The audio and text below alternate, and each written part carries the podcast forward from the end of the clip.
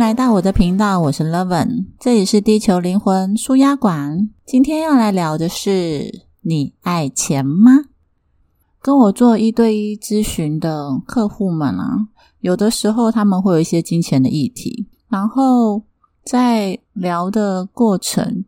会慢慢的，因为我们会不止一次的对谈嘛，会慢慢的发现，哎，你以为的你爱钱，其实不见得真的。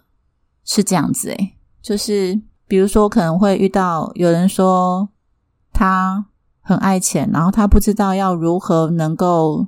就是让他的生活中能够不要再次成为是月光族，就是他是个月光族，然后他有稳定的工作，可是他不知道为什么他就是存不了钱。可是我实际的去请他记账，然后去讨论他的生活习惯，然后就会慢慢的发现，那当然存不了钱，因为他。的生活，他没有去规划说他理想生活是一个什么样状态的时候，他就是有钱就花。当你的钱没有被赋予一些方向跟意义的时候，他就会像你那些不知道如何去运用的时间，是很容易因为你觉得不知道这个时间要干嘛，然后感觉无聊，那就很容易会接受很多。外面的诱惑，任何人都可以轻易的把你的时间给拿走，而让你没有办法把这些你本来就有的这些资源好好的运用，来服务你自己个人的人生，或者是更大的目标。同样的，金钱的部分也是，当你对于你的理想的金钱状况有一个完整。根据你的个性特质出发的一个理想的画面或是愿景，你根据这个长期的目标来去制定中等以及近期的目标，它会让你的生活有一个起码在使用金钱的时候，它不会是很容易就会被别人的声音而迷失方向的。你能够在每一次消费的当下都可以跟确定。再一次的确定你真正要的是什么，以及你眼前的这个诱惑到底值不值得你现在付出这样的时间、关注跟金钱在这个项目上，它也能够协助你去更加的了解自己，就是你的理想生活在实践的过程当中，它是否每时每刻，甚至每一天，或是过了半年再回头看这个理想的生活，是否仍旧是你的？值得你追求的目标，而在这个过程当中，你会一次一次的贴近你跟金钱的关系，因为你更加了解你自己。它其实是一个因果关系。然后也有的人就是慢慢这样子聊下来啊，会发现，哎，其实不爱钱的人可能会展现以下的一种一些行为，这是我个人归纳的，你听听看哈。第一个就是他们好像把钱丢出去是一件很轻易的事情，就好像。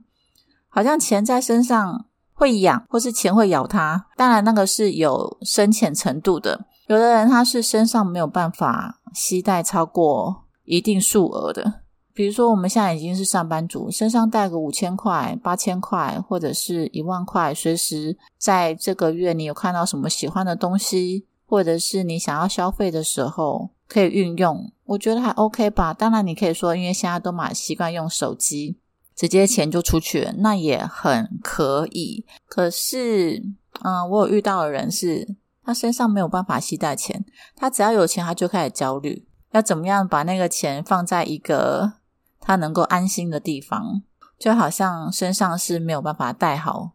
这个东西，就是那个金钱对他来说好像是非常可怕的一件事情，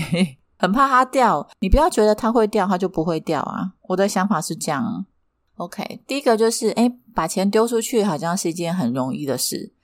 什么叫把钱丢出去？就是把它花掉，或者是创造一些事情，让它能够有一个让金钱有一个流出去的方向，似乎是很容易的。就是他们在花钱之前，好像不用去斟酌，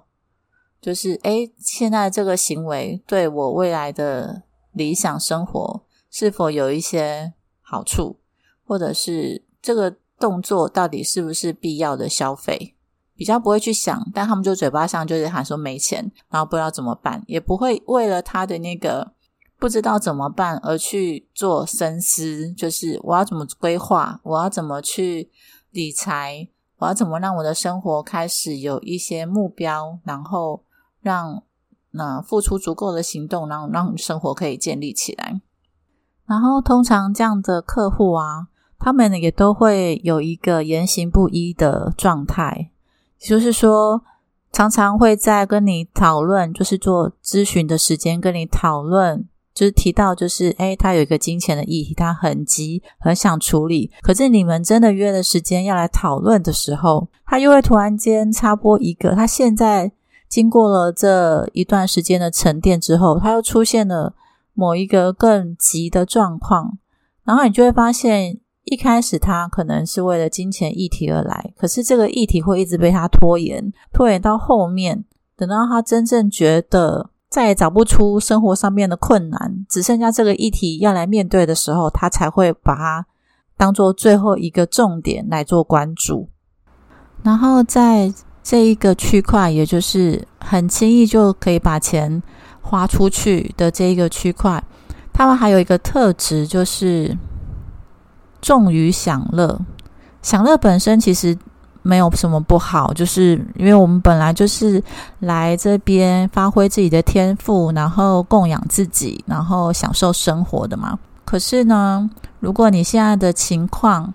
是想要把钱给留下来的，但是你看到所有的嗯符合你美美感或者是基于你的欲望所驱动的那一些支出项目，你就很轻易的让它流出去了，而没有去延迟延迟满足你的欲望，那其实你真的很容易就入不敷出。无法去抑制他的欲望，而他欲望是很膨大的，他所理想生活根本可能没有办法是他现在的收入能够去 cover 的时候，他们就会去举债。其实有时候我都会想说，你其实吃掉、喝掉，它也是大便而已啊，就是给你身体足够养分之后，其他的都是负担，你知道吗？对啊，然后那些所谓的奢侈品，如果你会看。的话，当然他们可能就是是有一定的价值，可是大多数的东西在你买下的那一刻，它就已经是没有价值了。你在转手是贱价，也不会有人买的东西，就会想说，那你囤这个干嘛？除非说它真的非常的。趋近于你的喜好，但是我大多数看到的多半都是，他们好像就是呃消费是为了消费而消费，只是当下的一个满足，买的之后也不见得会珍惜，通常都是乱丢，然后把家里堆的像个垃圾场一样。然后第二种就是他们有一种像是非俗世之人，就是他们倾向于以别人的需要为优先，并且乐于提供帮助跟支持。所以跟他们借钱是很方便的，就是你只要先认识他，然后成为他认定的朋友或是家人，然后常在他身在他眼前出现，然后时不时的就是示弱一下，你就会发现很快你就会得到他的零钱、他的大钞、他的钱包。有的时候我在旁边看都会觉得，哎。为什么把自己的辛辛苦苦赚的钱留在自己身上？难道会是创痛吗？怎么会这么容易的就会忘记自己的需要，然后以别人需要为主？这也是一个很妙的一个部分。当然，后来在在谈就会发现，他们背后会有一种好像觉得自己不够好、不配得，所以没有办法含量太多，超过他所想象的丰盛的情况。第二个呢，就是没有肯定金钱的价值。当你没有去肯定金钱的价值的时候，你很容易就会对于形而上的那些概念的东西有种追寻，就是会去关注生活的意义啊，生活的价值，然后或者是关注嗯家人跟亲友之间的人际关系。又或者是追求要自我实现啊，社会影响力跟个人成长等等，这些其实都没有什么不好。可是我所说的没有肯定金钱的价值的这个类型呢，他们主要有一种倾向，就是他们好像会去轻忽、忽略了金钱，就是我刚刚所说的那一些东西。在他心里的价值都会高于金钱，而去忘记的有一些你生活上面的累积，就是你生活的那些购买的东西是需要靠金钱去换的。这类型的人蛮常使用的句子就是：“不要跟我谈钱，钱没有那么重要。”再来就是第三种类型，就是无欲无求。你会觉得他们活得很像个出家人，但是他们不是出家人，就是他们在生活中的追寻都有点佛，比较佛系，就是对于物质的追寻不太感兴趣，然后对于基本需求觉得够了就好。OK，我要讲的是活得像个出家人，即使他们不是出家人，就是你会觉得他们可能大多数的生活很规律，然后也不太跟人社交，然后谈的话题都比较是，嗯，可能会关注社会，可是他们有自己的想法跟特别的一套，然后采取的生活会比较节约跟朴素。以及你也会觉得说，因为他们可能对于金钱会是比较不太肯定的，所以也会有这第三个类型也会有前面两个类型的行为，就是你就看他们，你要跟他们谈钱不是太容易，因为大多数他们都觉得那是小事，然后嗯，比较琐碎的那个金额呢，可能他们就会觉得这种事情不要太计较，但是呢，他不见得是。自己不计较，有可能其实是让你不计较。这类型的人蛮常用到的句子就是“没事”“小事”，然后时不时的会给你一句佛语或是经书的句子，但他们不是出家人哦。就好像你在跟他，你在跟他对话，讲一些你个人的心情，或者是讨论一些具体的事情的时候。他看事情的角度都比较会是有一点高你一阶的，就像是你是熟人，他是师傅，但其实你并没有拜他为师。对你而言，你看到他的也不是一个师傅，你只是想跟他好好的平起平坐的对话。但是，嗯，他天生就是会自己拉一个位置，让他是比较超脱的，超脱一切的的那样子的一个角度。但通常坦白讲啊。无法靠近的人，金钱也不太能够靠近你。所以你有这样的行为吗？就是把钱丢出去，好像很容易，然后没有肯定金钱的价值，然后在心情上面活得像一个出家人。再来，我们第二个阶段想要聊的是：哎，如果你想要有钱的话，请你开始去留意一下某一些行为，因为这些行为会大大的让你没有钱。第一个就是。哎，想要占人家的便宜，你知道吗？其实你的想法跟你的心情，你的身体都会记录。所以，如果你是在某一刻你是没有丰盛富足的心情，你的贪婪，你的身体知道。贪婪的背后，通常会有一种空虚、匮乏、得不到与不够好的信念在推动。而这种类型的信念呢，并不会为你吸引足够的资源。而当你一次次的为这些信念去付出行动的时候，你的身体又会把它记录下来，然后为你内在的那一些比较不太正面的信念做一个积极的肯定。所以呢，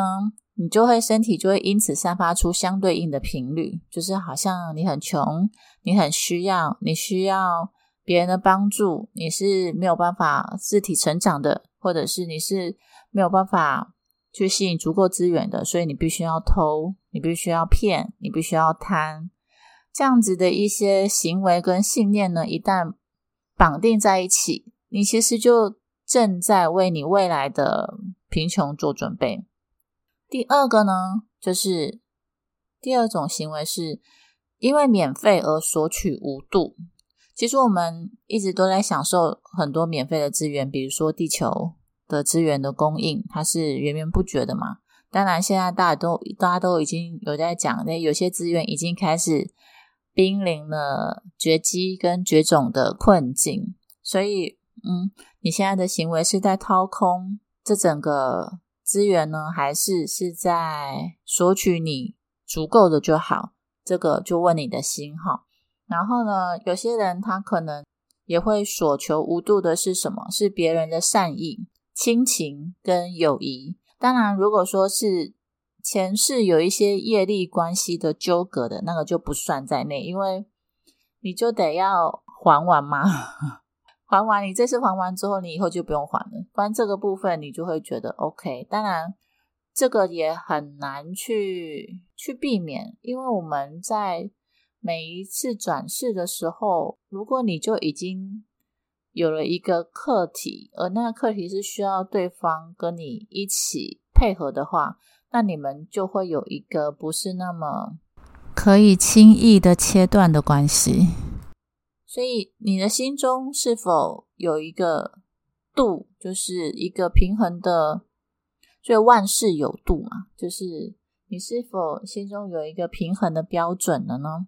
就是你跟金钱的关系到底是如何？你把它当成是一个值得被正视跟尊重的的对象，他其实就会，你就会对他产生一种爱，而那个爱会让他为你而来。我是说真的，而尤其是你如果看清楚你要如何去培养这段关系，他当你开始去有意识的去培养，并且去思考你跟金钱之间的状态的时候，你的经济状态其实能够有效的改善。但你必须要先学习，学习什么呢？嗯，你要学习，你要。应该是说，第一步你必须要先去想你的理想的生活需要多少钱，把它变成是一个能够去实践的目标，然后要具体，而不是只是靠感觉，因为感觉会骗人。尤其是当你没有记账的时候，你可能脑袋一直去记得说你刚进来的收入。好像也才抱在手里没有多久，但你可能就忘记了，日子过得很快，你可能已经快要月底了，可能脑袋还一直去记得，就是你薪水刚入账的那一个片刻，那你当然就会被你的感觉跟被你的记忆所欺骗。所以记账是为了让你随时随地知道你的钱它到底流动到哪里，然后在这个过程当中，你清晰的去知道你的金钱流入。跟流出，它大概是在一个什么样的范围？你就可以先从那个范围去练，练什么？练你跟金钱的关系。